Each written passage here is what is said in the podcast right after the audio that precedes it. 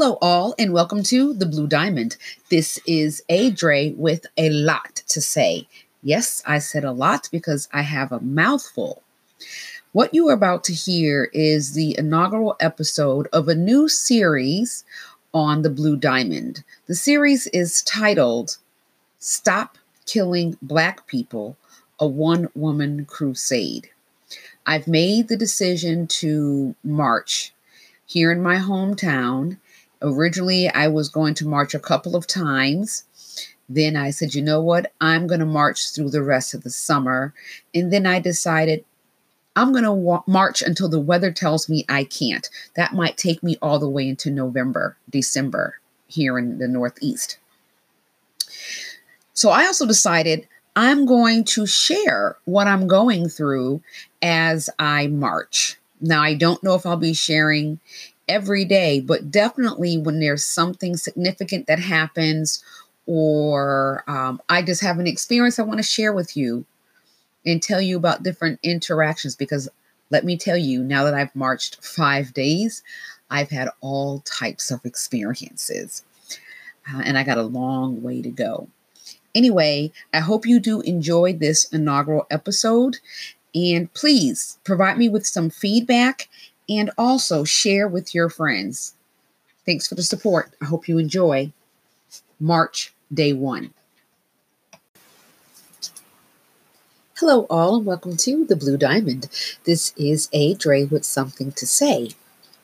This is a bonus episode, and I'm calling it a bonus episode because I usually put out one episode a week. And this week I'm putting out two episodes. I definitely wanted to follow up on last week's episode. So that was the first thing I talked about this week. But I also wanted to put out another episode because I feel compelled to talk about the plight of Black people in America. Nothing new, right?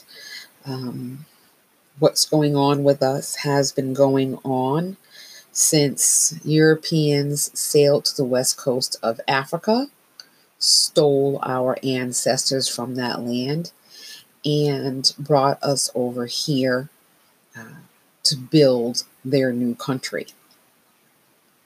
And there are people today who still look at us, think of us, talk about us, and treat us as less than as animals, as things. And we're tired of it. We've been tired of it. Our ancestors were tired of it. And we have different ways of dealing with it now, just like there are different ways of lynching. Yes, and I'm using that word because that is what's happening. Instead of putting a noose around the neck, they may put a knee on the neck. Either way, they're lynching black people left and right. I have um, been in a funky mood for some time now because of this, and not just because of the coronavirus uh, that adds to it, but mainly because of what's happening to Black people in America. And I did an episode a couple of weeks ago um, about being in a funky mood.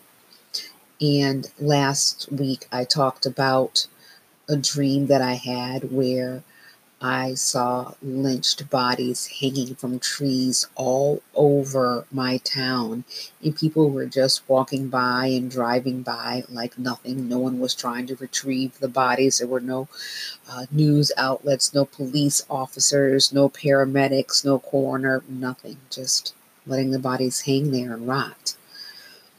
So, after waking up, I was like, geez, you know, this is really bothering me to the point where it's manifesting itself in my dreams and I'm feeling helpless because I don't know what to do.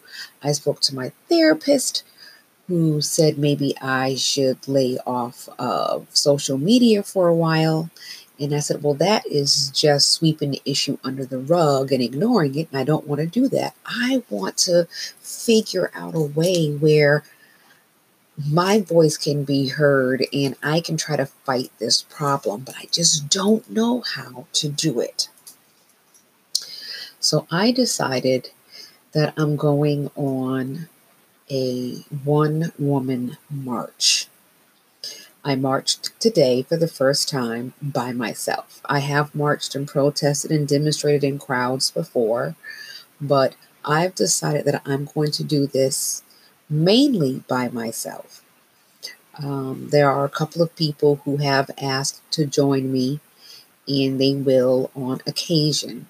But I'm going to march every single day this summer that number one, the weather permits, and number two, that my body permits.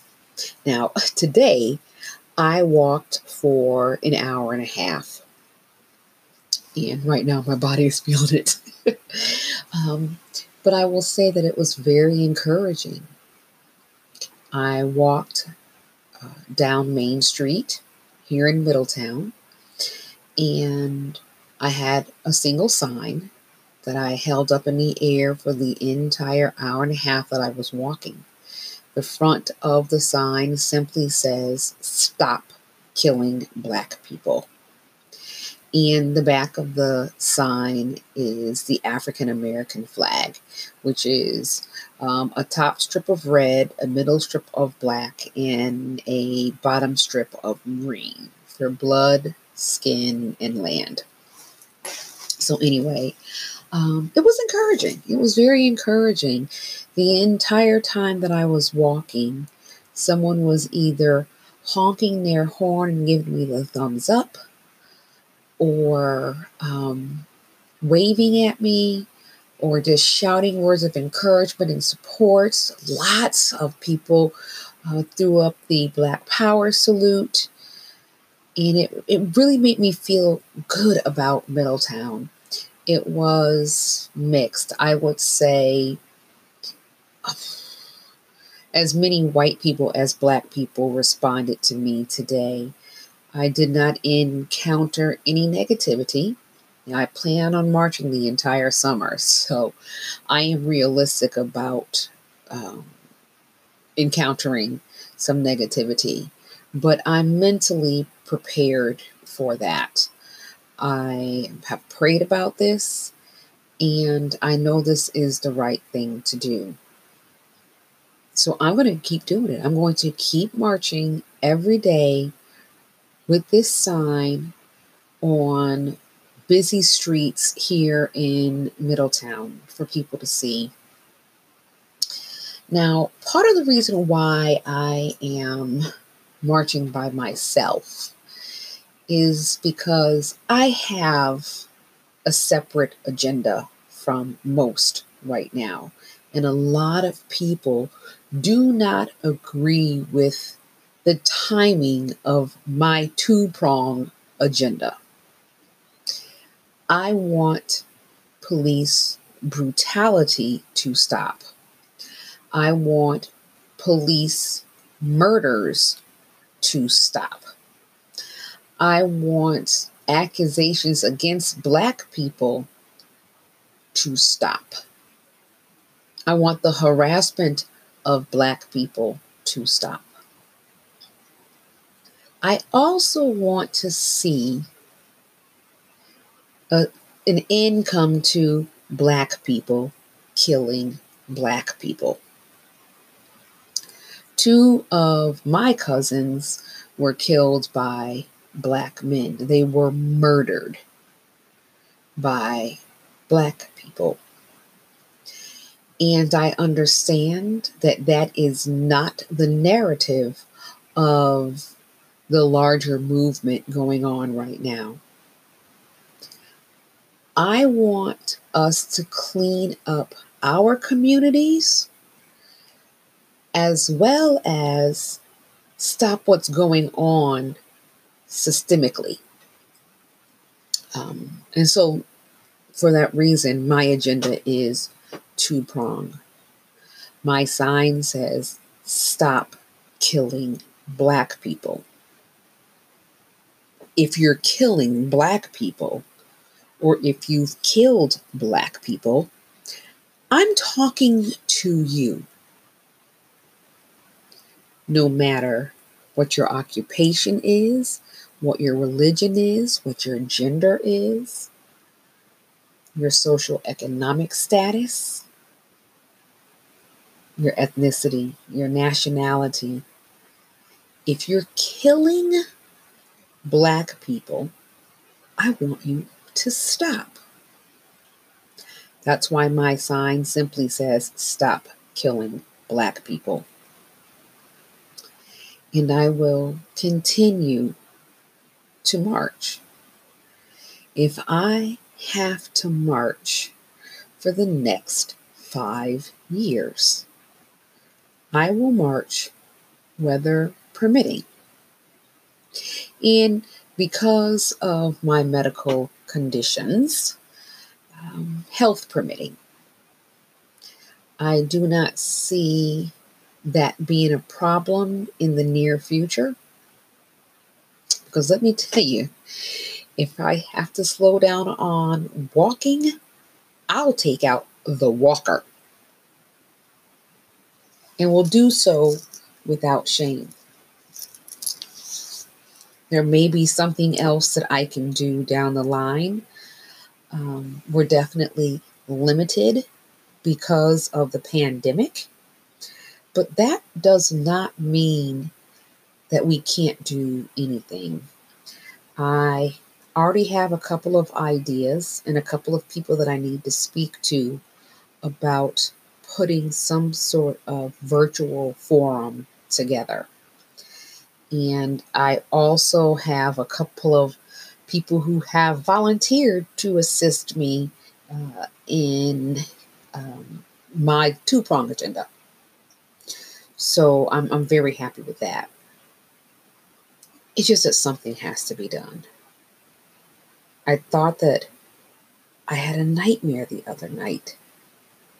And it's it's not a nightmare, you guys. It is the real world. It's reality. And I just am trying to figure out how do I go on with my day like everything is fine? how do I function inside of this personally? Mind you, I said personally. It's easier for me to function inside of this pandemic, easier for me to function with limited movement and interaction with family and friends than it is for me to function inside of this society that continues to take black lives like they're worthless with no meaning. It's just so easy. And we've been saying, you know, it's ignorance. Yeah, it is ignorance, but it's also so sinister. It's evil to simply snuff out a life so easily. No remorse, no caring. No one can come into the world without some sort of connection to someone else. So when you take that life, you're affecting other people as well, and you don't care. Oh, you guys, I am so sorry. I just realized I didn't. I used to take my jewelry off before I record so that I'm not doing a Cyndi Lauper. Um, anybody my age knows what that means. Um, so I just realized it was making a bunch of noise. My apologies. Breaking my thought process here. But anyway, when you take that life, you're affecting others. family members, mothers, fathers, grandparents, sons and daughters. You know, I mean, so many people are affected. And then you have someone like George Floyd, one of many. When you took his life, you affected so many of us not just his family members and friends, but those of us who never heard of him until the day he died. yet we feel his loss. I feel his loss. And it makes my eyes well up. And it makes me think about my father, my nephews, my godsons, the young men that I have mentored over the years, my male cousins, even my my male neighbor. Was a young black young black boy. And um, you know i saw someone had a i don't remember exactly what it said but it was a photograph that they're using as their profile picture on facebook. And um, it says something like i hope i don't get killed for being black today.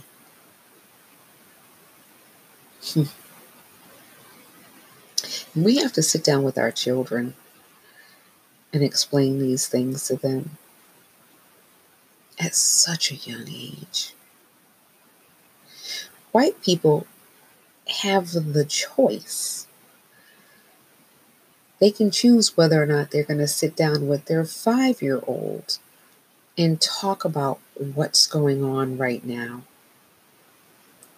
But if you're black and you have a five year old, you don't really have a choice. You need to prepare your child. And that's sad because at such a young age, you have to prepare your children for ugliness and evilness and pain. And make sure you can do the very best you can to let your child know that he or she is worthy and beautiful and smart. It's a hard life. But even though it's a hard life, we still want the option to live it. That's what we want. We want to be able to live. I posted the other day that I'm not standing up for peace. I'm not standing up for civil rights. I'm not standing up for what is right. I am standing up to live. To live. One of the very basic things that you're trying to do from the moment you take your first breath.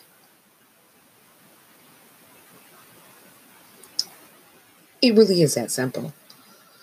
I'm standing up for the right to live. The rest can come later. But right now, I want people to stop killing black people. That's what I want. I'm not asking you for peace. I'm not asking you for the right to an education or health care or anything like that. I'm not asking you for a stimulus check. A stimulus check. What, what is George Floyd going to do with a stimulus check right now? Somebody tell me. What the hell is he going to do with a stimulus check? He's dead.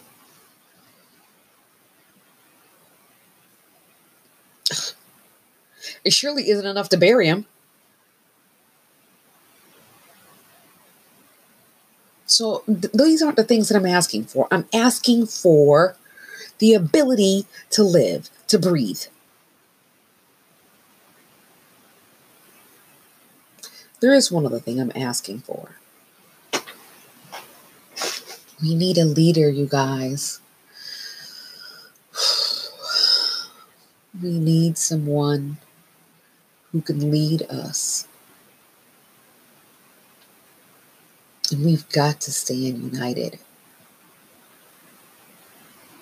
That's why black folks have to stop killing black folks too.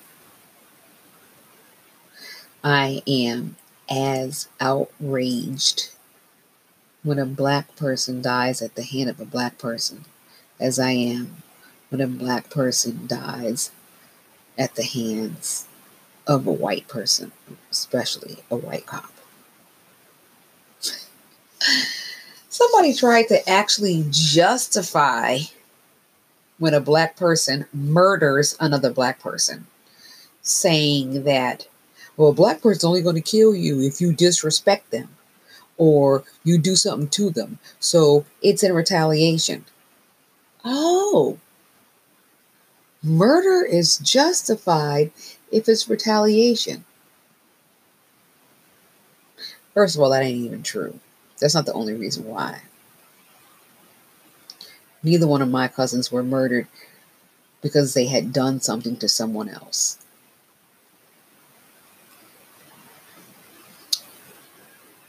Someone else told me that black folks aren't killing black folks at an alarming rate. Certainly not as high a rate as cops are killing black folks. That is statistically false. I lived in Chicago for a very brief time, nine months in total. Ended up moving because of health conditions. I was most of the time I was there, it was cold because I got there in September, the, the first week of September, and I left May 1st. So most of the time, it, you know, it was chilly. And I can remember a weekend in April of 2019 when it was very warm and it was something crazy like oh gosh i don't you know i don't remember the statistics and numbers exactly but it was some crazy number like 13 people had been shot um, over the weekend all under the age of 18 i was like my god what is the summer like when i had the STEMI heart attack in March of 2019, I was rushed to Mount Sinai Hospital in Chicago. It is a trauma hospital. While we were there, I was um, there from March 11th until like March 28th, something like that. So, anyway, during my time there, it was me, my mother, and my father at the hospital every day. We constantly were hearing code yellow, code yellow, code yellow, code yellow. And I'd never heard of code yellow. I've been, I've been in many hospitals in, in different states. I'd never heard code yellow. And so finally, my mother asked one of the nurses, What is code yellow? And she said it's a trauma from um, either a stabbing or a gunshot. And my heart sank. I knew that every time I heard code yellow, someone had just been shot or stabbed. And a lot of those people were black. You know? So I'm just tired of it. Oh, I've become so weary. And sometimes I become very angry. And I am trying to channel it properly. Um, I'm doing so right now by talking it out, um, but also with, with this march that I've started. So, anyway, um, I've talked much longer than I intended to talk, but I needed to just get some of this off of my chest. It's not a complete relief, but this is cathartic. And I appreciate you listening to me. Once again, I'm going to ask you for your feedback. Let me know how you're feeling about what's going on, what you're doing or what's being done in your town, what you would like to see done. And um, share the link to the podcast.